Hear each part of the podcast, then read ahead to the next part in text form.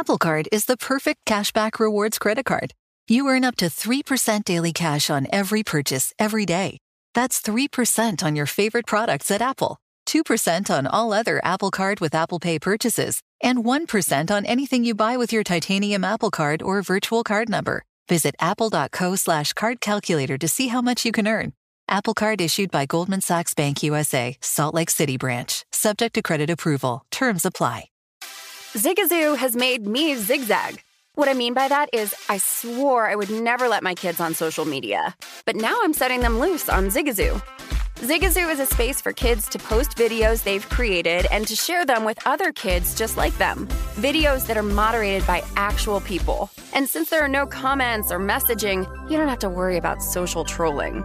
Zigazoo, the world's largest social network for kids. Download the Zigazoo app today. Welcome back to Dealing Together. First caller? I bought three sweaters to get the fourth free. Oh, you got fleeced. Next caller? I traded my old Samsung at AT&T for a new Samsung Galaxy S24 Plus and shows my plan. That's not a bad deal. It is not. Our best smartphone deals. Your choice of plan. Learn how to get the new Samsung Galaxy S24 Plus with Galaxy AI on us with eligible trade-in. AT&T. Connecting changes everything. Offers vary by device. Subject to change. S24 plus 256 gigabyte offer available for a limited time. Terms and restrictions apply. See att.com slash Samsung for details.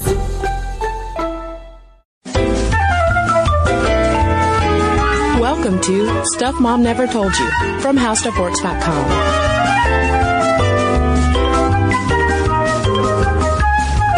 Hello and welcome to the podcast. I'm Caroline. And I'm Kristen. And today we're talking about the rise of products that are meant to help women prevent or avoid rape and sexual assault. And so before we get started, Kristen and I want to offer a trigger warning for our listeners out there that we will be talking about these issues of rape and sexual assault, but we won't be going into them in any in-depth manner. We're mainly looking at things uh, around basically the, just the prevention of rape. Obviously, rape and sexual assault are still issues that plague not only our society in the U.S., but around the world. And there have been a lot of efforts to combat that. And, and we should note that at least according to the Department of Justice, the rates of female rape or sexual assault victimizations does seem to have declined about 58% from 1995 to 2010, uh, from five victimizations per 1,000 women to 2.1 per 1,000 women. But you also have to keep in mind issues with reporting, for instance, uh, like domestic violence. Rape is a highly underreported crime. And even still, uh, by one estimate, there are an average 237,868 victims age 12 and older of rape and sexual assault each year in the U.S. And some say that's even a low estimate. Right. And so focusing on women in particular, because that is who a lot of these rape prevention products are marketed toward. In 2003, the Department of Justice said that nine of every 10 rape victims were female. And when you look at statistics from 2005 to 2010, there are a lot of different aspects and attributes of sexual assault and what occurs during these assaults. But overwhelmingly, sexual violence tends to involve an offender who was a family member, intimate partner, friend, or acquaintance of the victim. That's actually 78% of sexual violence. And that's important to keep in mind because, um, as we'll talk about more with a lot of these products, it's more targeted toward combating stranger danger, when in fact, a lot of times this, this violence is being perpetuated by people that we know. Um, so let's jump right in. Um, I have a feeling that a lot of stuff I've never told you listeners probably saw headlines about this when it came out because it certainly got a lot of media attention. Um, one of the most recent so-called rape prevention products um, to come out is a nail polish, actually, that was developed by four male students in the Materials Science and Engineering Department at North Carolina State University, and they call this nail polish Undercover Colors, and it's designed to change color when it makes contact with uh, common date rape drugs such as uh, known as roofies, Xanax, and GHB. And their reasoning was that these guys said they all knew someone personally who had been sexual, sexually assaulted and it was their hope to quote, invent technologies that empower women to protect themselves from this heinous and quietly pervasive crime. And for their efforts, they've actually won several awards. They were a finalist at the K50 Startup Showcase where they received $100,000 from an investor and they won over $11,000 from a contest held by their school's entrepreneurship initiative for students from all disciplines to collaborate to develop solutions for real world challenges. And they specifically wanted to develop this as a nail polish because they were trying to think of something that women tend to use and wear out commonly, such as nail polish, that they could kind of used more discreetly than um, there. There have been other types of products like date rape drug detecting products, such as coasters that will change color and straws that will change color. Um, but they thought that this was an even more subtle type of product, which is why they called it undercover colors. Um, but there are also now, in addition to nail polish, for instance, there are lots of apps being developed in the hopes of thwarting rape and sexual assault and violence as well. Yeah, Wired and NPR did a lot of coverage, as did a ton of other media outlets about this.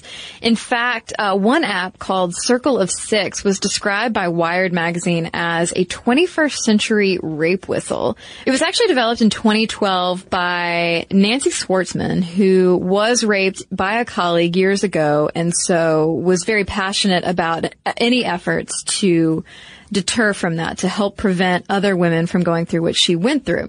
And so the app was released by the Line campaign and it came out of the 2011 Apps Against Abuse Challenge, which is a partnership between the Office of the Vice President, the Department of Health and Human Services, and the White House Office for Science and Technology Policy. So basically, it being an app that uh, whose goal is to prevent or help avoid sexual assault and rape is part of this huge effort by people in the government to just say, "Hey, we have an issue, we have a problem, and we need everyone to help us. We need all hands on deck." Yeah, and the way Circle of Six works is that users choose six trusted friends, your circle of six, who they can automatically alert in the event of an emergency. So they can pre-program their contacts into the app and then press a button and the app will automatically text those contacts. And, and you can decide whether the text will ask for uh, the someone from the circle of six to come get them, to call them, to give them advice, um, and it also connects users to national rape support hotlines.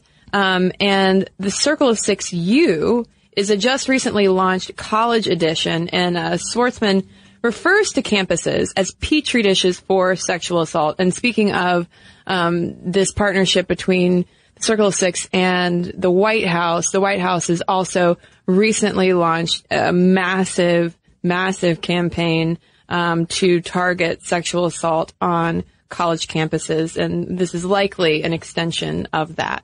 Yeah, and there are a bunch of other apps out there for this exact purpose. Things like Here for You, which provides resources for victims. Live Safe, which was actually created by a survivor of the 2007 shootings at Virginia Tech, and it helps students track campus crimes. Uh, then there's one called KiteString. Uh, you, basically, you provide the app with emergency contact numbers, and then let it know when you're going out alone and how long it's going to take you to get there. And after the estimated time, it texts you to check in. And if you don't respond, it alerts your emergency contacts.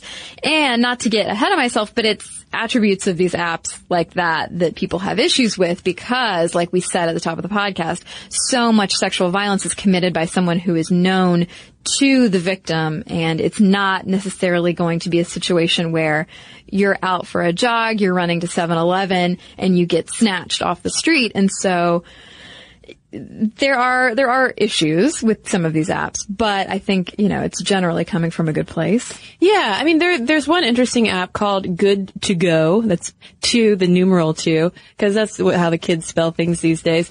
Um, but it's interesting in its approach of pre- hoping to prevent rape, particularly date rape situations, by also teaching consent, um, because it's really designed as a sexual consent app for college kids. Although let's be honest, it's kids younger than college who need to really start being taught about these kinds of things. Um, but it requires the user and his or her partner to answer questions about levels of intoxication and comfort levels with getting sexy. And it's also deliberately time consuming. Um, but the very fact though that it's tracking levels of intoxication kind of, as uh, Slate's Amanda Hess pointed out, might also mean that it's not quite so handy because if you are super duper drunk, you're probably so drunk you might not really even either remember to use it or be able to use it. So that's the thing. I mean, there clearly there isn't. I mean, it's hard to say like, is there a perfect app that could be built because there are all of these kinds of. Um, it's not a simple silver bullet kind of issue. Right. I mean, it makes sense that there is this technological push from all the way up in the White House to kids in college making these apps because that's that's the world we live in. We live in a world where we're where we are constantly on our phones, we're constantly using apps for things, looking for apps that will make our lives easier.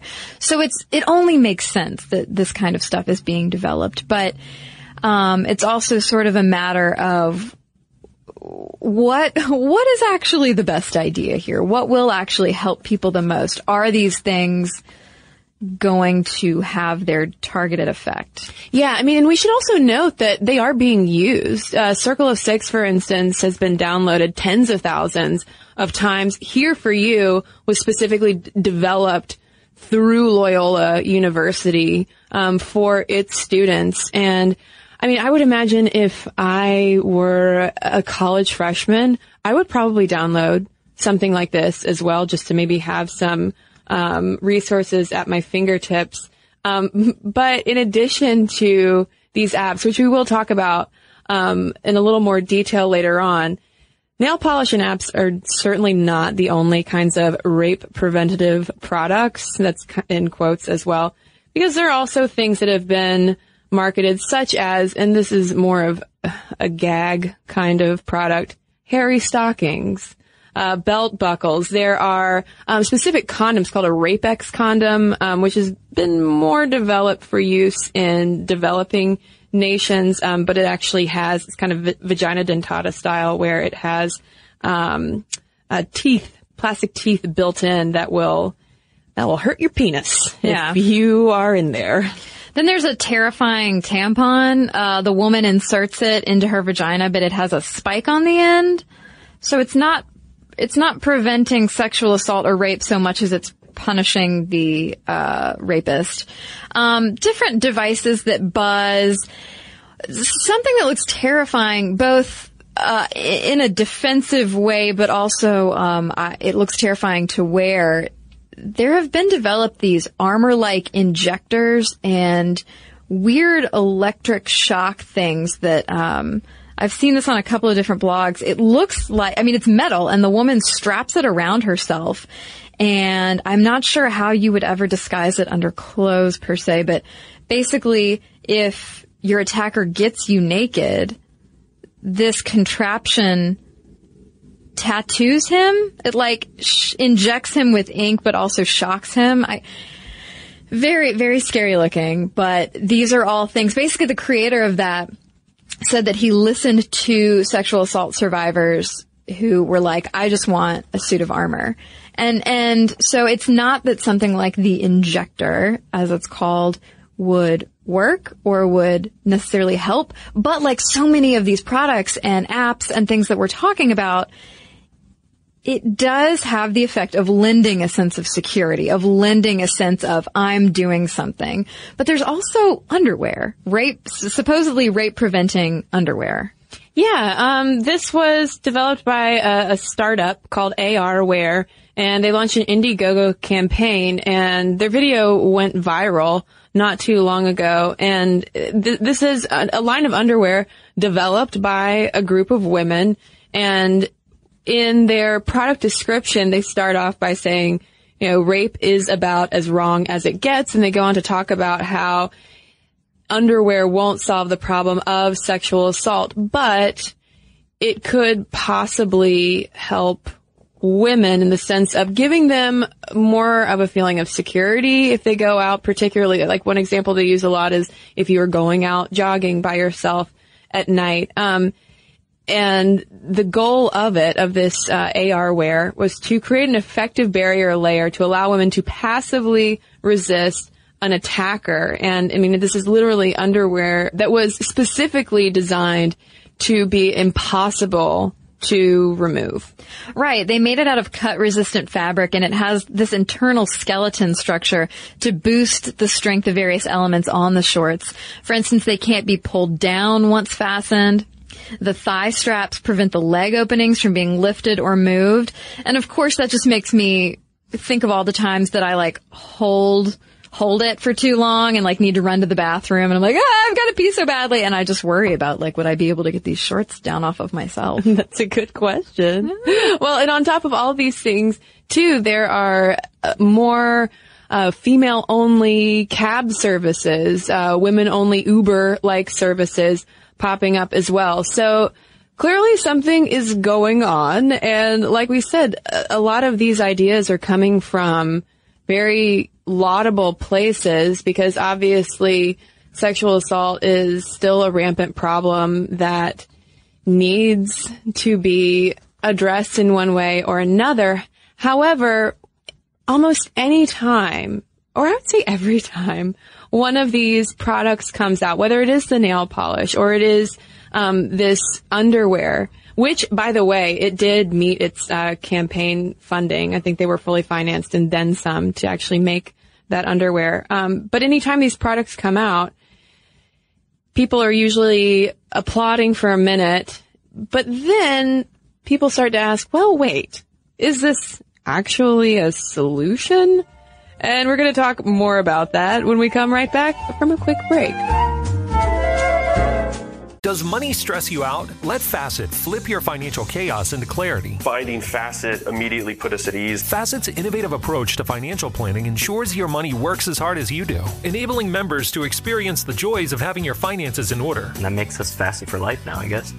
Visit Facet.com, F A C E T.com to learn more. This ad is sponsored by Facet. Facet Wealth is an SEC registered investment advisor. This is not an offer to buy or sell securities, nor is it investment, legal, or tax advice. These testimonials are from current Facet members who are not compensated. All opinions are their own and not a guarantee of a similar outcome.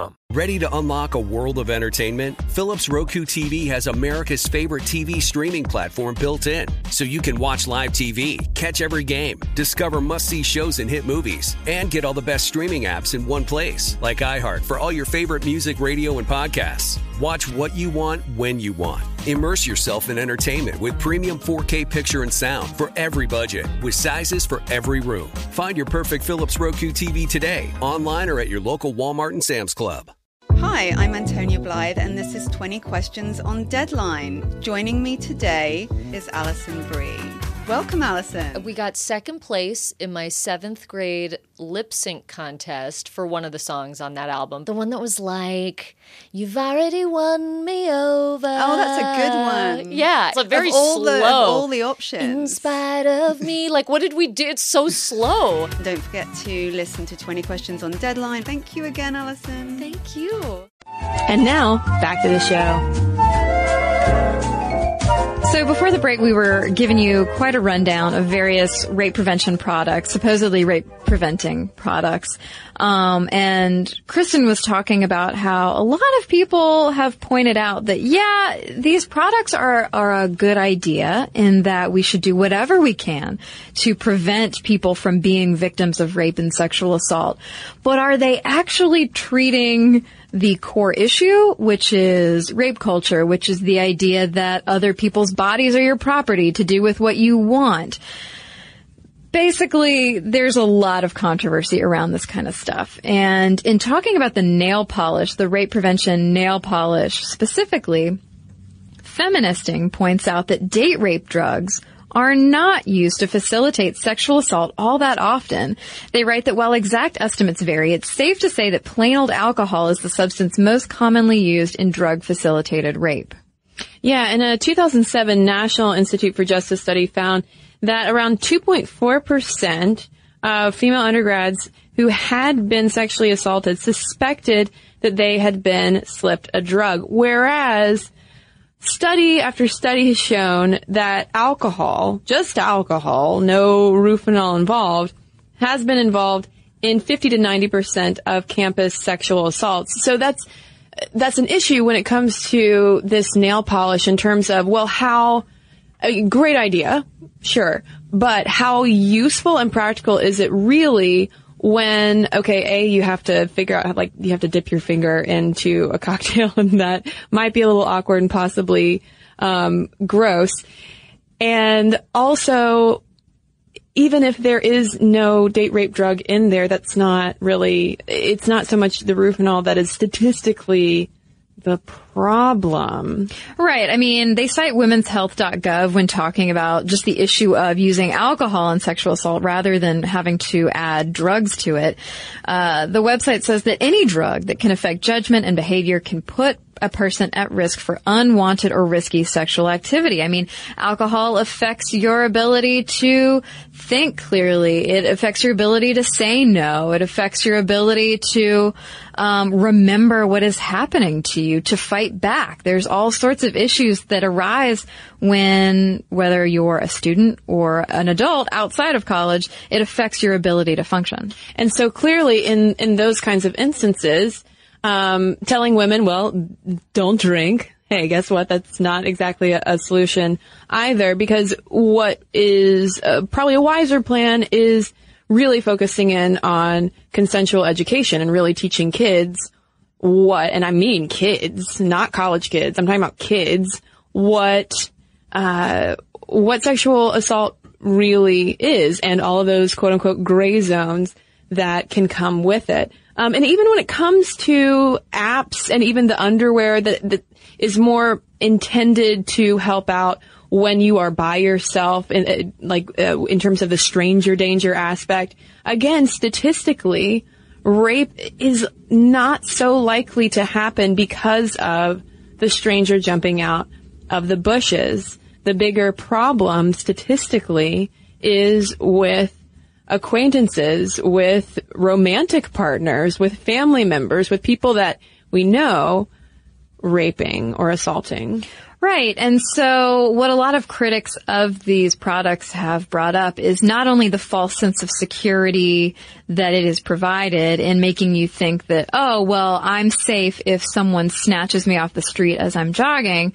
There's also the issue of putting the burden on women alone or, you know, any potential victim of sexual assault alone. And that is both a, a mental burden, an emotional burden, but also a financial burden. These, you know, a lot of these apps are free, but not all the products are free. The hairy leg stockings aren't free. Well, and there was one app that's 1999. And that's not free, Caroline, by my math. It's definitely not free. Last time I checked. Um, well, and this, a listener actually wrote us not too long ago asking for us to do an episode on victim blaming when it comes to rape and sexual assault. And this does tie into it because anytime the focus and the onus is really put on the victim, in quotes, to protect herself at all costs, then that does feed into victim blaming down the road because you could say, all right, I go out jogging one night and I do get attacked. And then the question is, well, were you wearing your anti-rape underwear, Kristen? Mm-hmm. And if I say no, then is it my fault? Right. Yeah, and I mean, it's with a victim blaming culture, it's always going to be the victim's fault in some people's minds. Oh, you were wearing running shorts. That's showing too much skin. Oh, but you weren't wearing the anti-rape underwear under your running shorts, so that's still your fault. You didn't check into your app. Although I will say, I like the idea very much of the of, of the circle of six kind of thing of having accountability, mm-hmm. of like no, having a plan of if something does happen, this is your emergency contact, and there's a simple way to make that happen. But I do think that respons- taking personal responsibility and remembering the power of accountability is different from painting your nails and hoping for the best. Right. And Tara Culp Ressler at uh, thinkprogress.org and Soraya Chemaly writing at Time both talked about the fact that this extreme strong focus on buying products, downloading apps really misses the opportunity to, as Chemaly writes, address the systemic root problem that our mainstream culture grows rapists like weeds. And also writing at Time, Megan Gibson in October 2014, so just recently, uh, was writing a piece about this very same topic, addressing the issue of these products putting the onus on women to prevent their own assaults. And she talks about how, for years, quote, women have been adapting their behavior in order to address the threat of rape by altering the way they dress or refusing to walk alone in the dark. And she says the idea that a special product will provide a safety net is faulty and dangerous. Well, and Alexandra Brodsky, who's the co-director of Know Your IX, which is a survivor-led group working to address campus sexual assault, um, was talking about all of these rape preventative, in quotes, apps and products to think progress. And she was saying that a lot of times we do get excited and want to go fund, for instance, an Indiegogo campaign from ARware because these seem like really simple fixes, but that also frames the problem as really simple as well that could mm-hmm. possibly be solved by say nail polish for instance. But she says that I really wish that people were funneling all of this ingenuity and funding and interest, all of which are great things, into new ways to stop people from perpetrating violence as opposed again into funneling all of that ingenuity, funding, and interest into giving more women options for just how, like all of the things that you could possibly have to um, deflect your own rape, which, I mean, that's not that's not really how it goes. Yeah, and I mean, Brodsky goes on to point out that these well-meaning people, these people who are working their hardest to create apps and other products to help women and men avoid sexual assault, might actually end up perpetuating myths about sexual violence because she says, basically, is this app um, helping a, a real student in the real world avoid the threat of sexual assault as it typically occurs, or is it preventing some sort of quote archetypal rape rape victim from a movie script? Right. I mean, and the thing is, with especially with those uh, four guys from NC State who developed the nail polish, I feel like they did kind of get raked over the coals a little bit in the media um, for their product, maybe because it received so much attention, and then there were a lot of people raising their hands saying, "Ah, this might actually not." be as amazing and innovative um, of a problem solver as we might think. Um, and again, though, it's it's like Brodsky is saying, like it's coming, you know, from a good place. I don't doubt that they genuinely wanted to come up with some kind of tech disruptive thing that would help stem this problem, but it's just indicative of how we are. We have a long way to go in terms of how we even approach it to begin with. Um, but then too, when it comes to these products and services, there has been some increasing attention on, well, what about the fact that these are profit, some of these at least are profit making products? Yeah, Inside Higher Ed looked at this back in August 2014 and said that a cottage industry is growing around campus sexual assault. And okay, we will get more into this, but I do want to point out that, you know, sidebar, it is good that amid the rise of these apps and these products, that clearly a conversation is happening, regardless of what the product is, what it's supposed to do. Obviously, sexual assault in general and campus sexual assault in particular are major problems. And so it is good when we can have a conversation about, hey, what can we do to prevent it? It's good that people are joining together across all sorts of industries to say, let's, let's find a solution.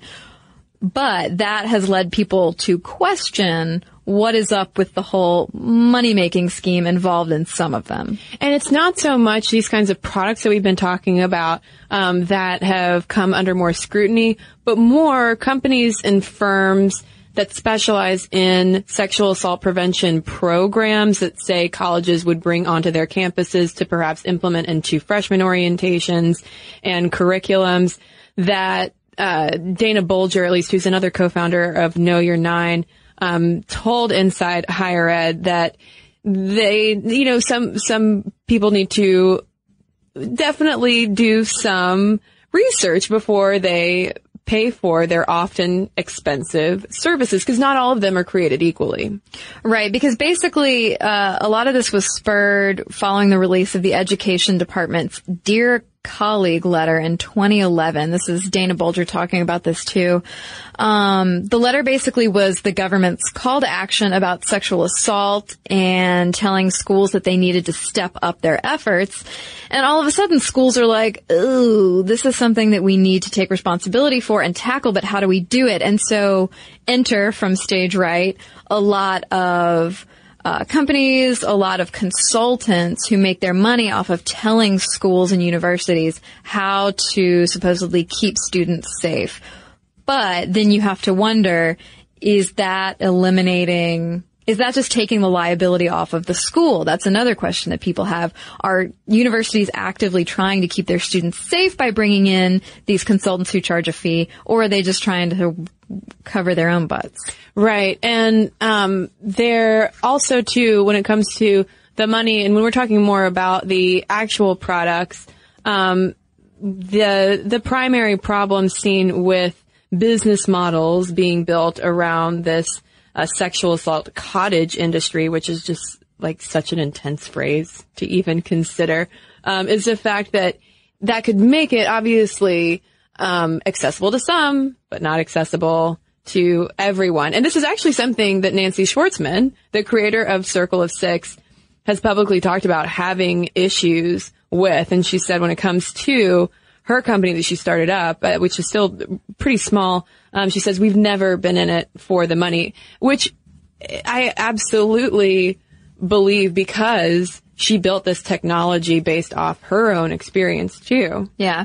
And this whole, this, all of these issues together are creating a really weird intersection at which people who should be partnering together and fighting for the same thing end up at odds because a lot of critics of critics, like we're getting super, there's an onion that we're peeling the layers back, a lot of people are saying, hey, feminists, you need to stop complaining about these rape products because um, they're helping people and they're meant to help people and we can't take on all of rape culture all at once. So let's start from, you know, the top and work our way down.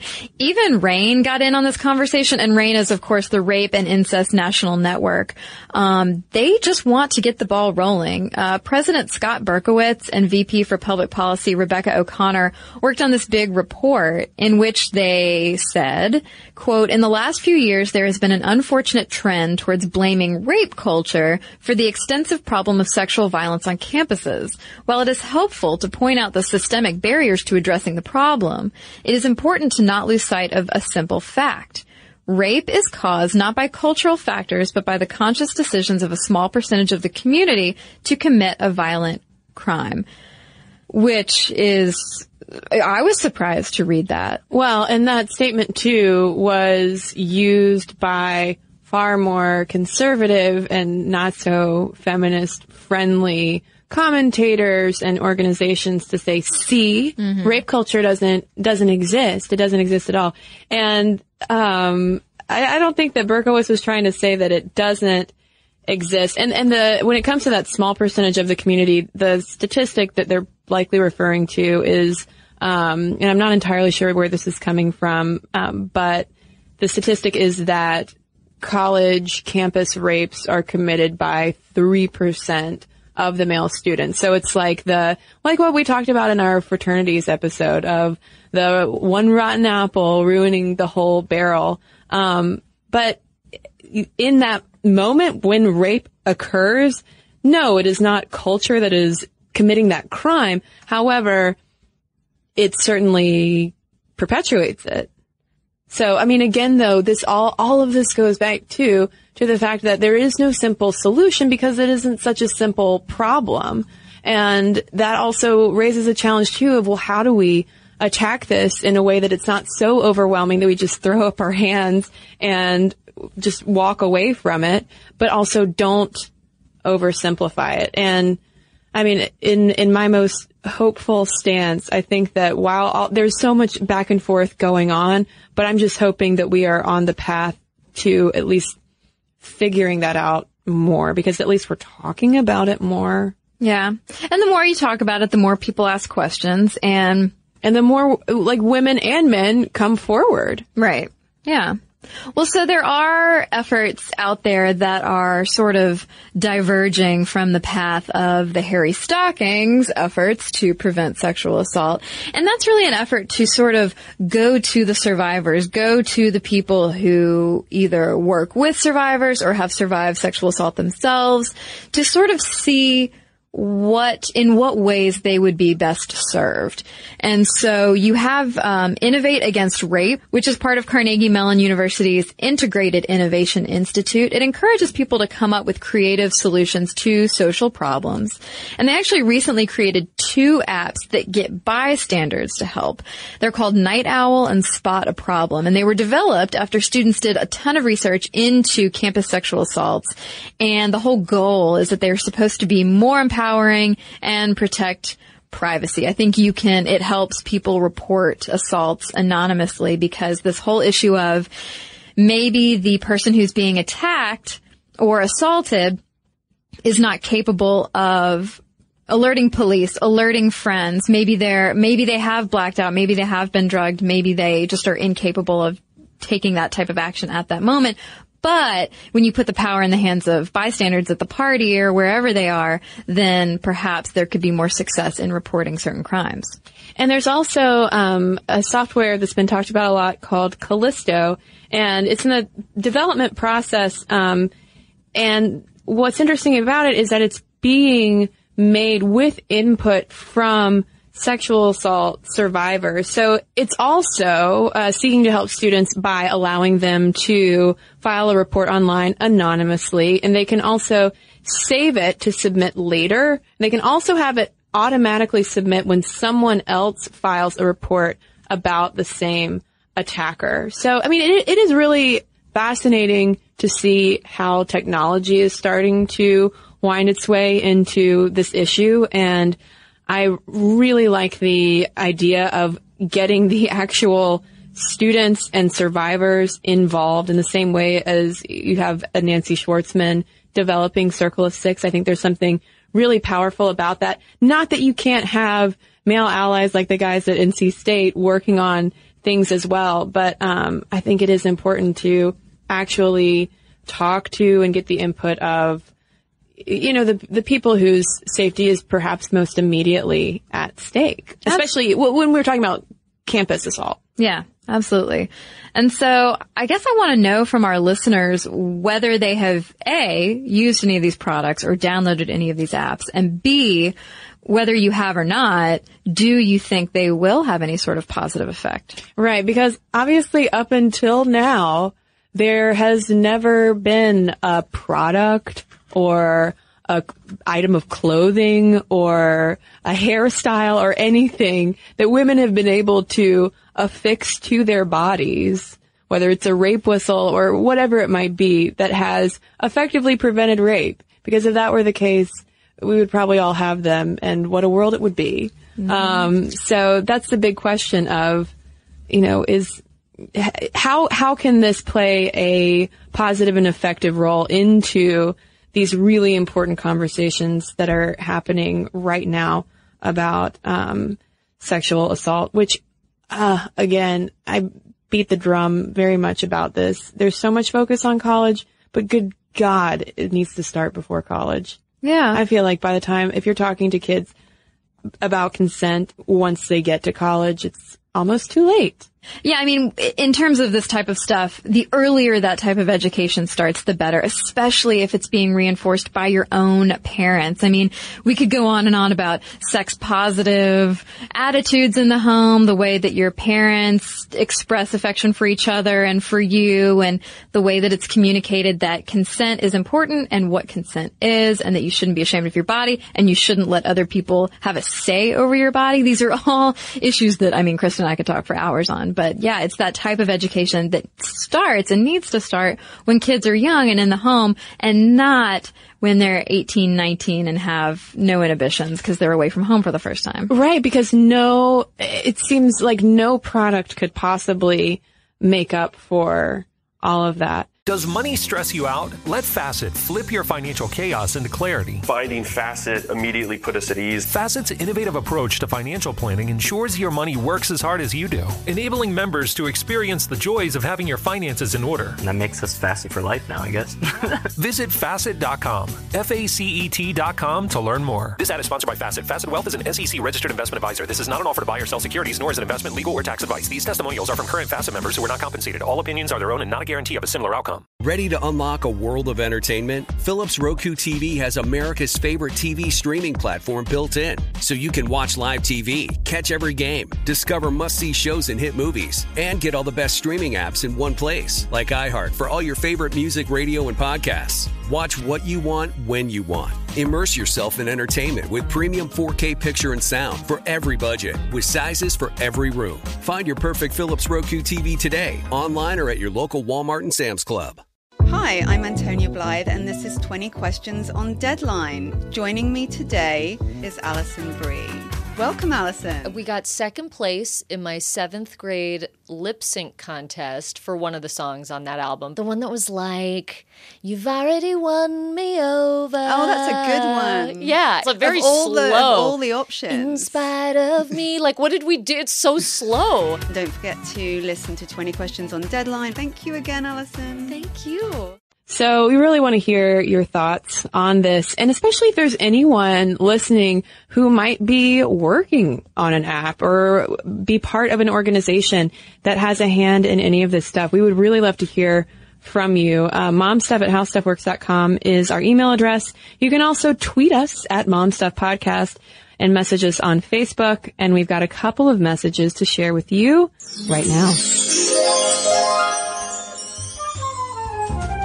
So I've got a Facebook message here from Vivian, and it's in response to our episode a while back on women's wanderlust and women traveling, and it does tie into this conversation we were just having about uh, sexual assault and mention of rape culture.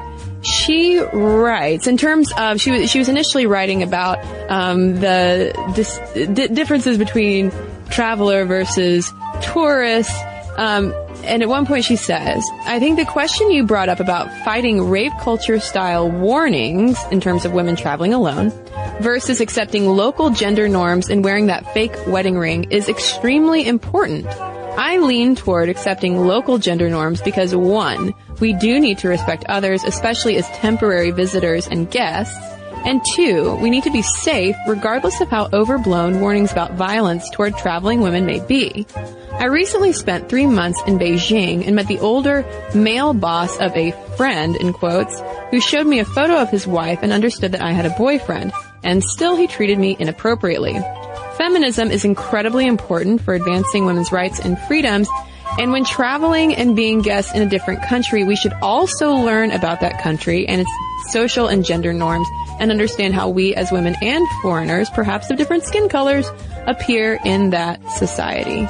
Thanks for talking about such an important topic. You guys do a great job covering so many issues, and I hope my input helps contribute to the conversation on women and travel. So thanks, Vivian. Okay, well, I have a letter here from Brian in response to our cosplay episode. And, you know, in that episode, we talked a lot about, um, both the positives of it, but also the potential negatives of, of slut shaming, of body shaming. And so Brian has his own story to share. Um, he said, I would just like to let you know of an experience I had. I was dressed in a Jedi outfit for an event being held near Halloween. I will admit that I'm a bit overweight, not too bad, but sure not Hollywood fit either. Anyway, the main reason I was at the event was to help entertain the families waiting in what was sometimes an hour and a half wait line. At one point during the night, I remember hearing one father lean over and tell his son, look at how fat Obi-Wan has gotten. I still think about that comment every time I put the costume on nowadays. I wanted to turn and say something to the man, but I didn't want to cause a scene amid all the families who were there. I go to cons all the time and I love seeing the cosplayers there. I never judge them on whether they are exactly like the character they are portraying. I try to make a point of going up to everyone and telling them what a great costume they have. I enjoy your podcast and share this particular episode with quite a few people I know. So thank you, Brian. Thank you for your letter. And thanks to everybody who's written in to us. Momstuff at howstuffworks.com is our email address. And for links to all of our social media, as well as all of our blogs, videos, and podcasts, including this one with all of our sources so you can follow along as we chit chat, head on over to stuffmomnevertoldyou.com. For more on this and thousands of other topics, visit howstuffworks.com.